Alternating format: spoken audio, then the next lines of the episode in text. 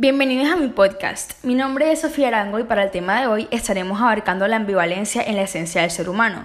Y para eso nos estaremos referenciando en el libro En la senda del contrario por Martín Blasco.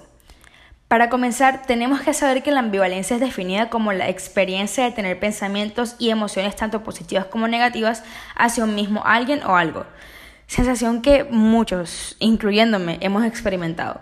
Como amar una comida pero al mismo tiempo odiarla porque sabes el daño que le hace a tu cuerpo o también odiar un lugar por los recuerdos que te trae, pero también amar un lugar por los recuerdos que te trae.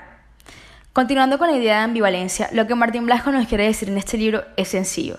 El personaje Farouk cree que el mundo es un gran espejo y todos somos el contrario de algo y cada cosa tiene su doble.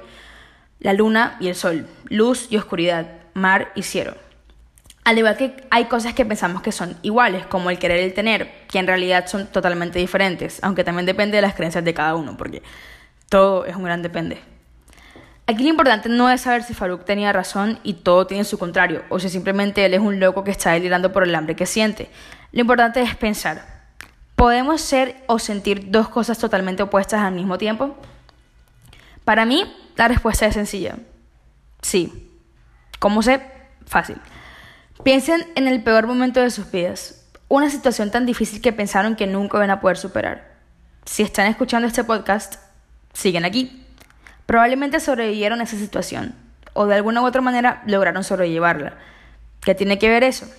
No hay mal que por bien no venga. Piensen en ese pasado oscuro, lo odian, desean nunca haber pasado por él, desean que la historia de su vida no tenga que contar esa situación, pero tienen que hacerlo, porque si vivieron la situación, algo aprendieron. Por algo, Dios o el destino o cualquier fuerza en la que crean puso la situación en sus vidas. Por eso es que ahora nos reímos del pasado. Aprendemos a mirarlo con fuerza y lo aprendemos a amar también. Aprendemos a amar cosas que están mal. E irónicamente eso está bien. Y pues si eso no se los deja claro, simplemente piensen en la salsa agridulce. La dualidad existe, está afuera, en un mundo donde hay personas muriendo de desnutrición y otras muriendo de sobrepeso. La ambivalencia es una ironía y nos mentimos a nosotros mismos diciendo que hacer algo o querer algo fue decisión nuestra, pero en realidad es el viento que empuja nuestros caminos. Para mí, Farouk sí es un loco, pero un loco con mucha cordura.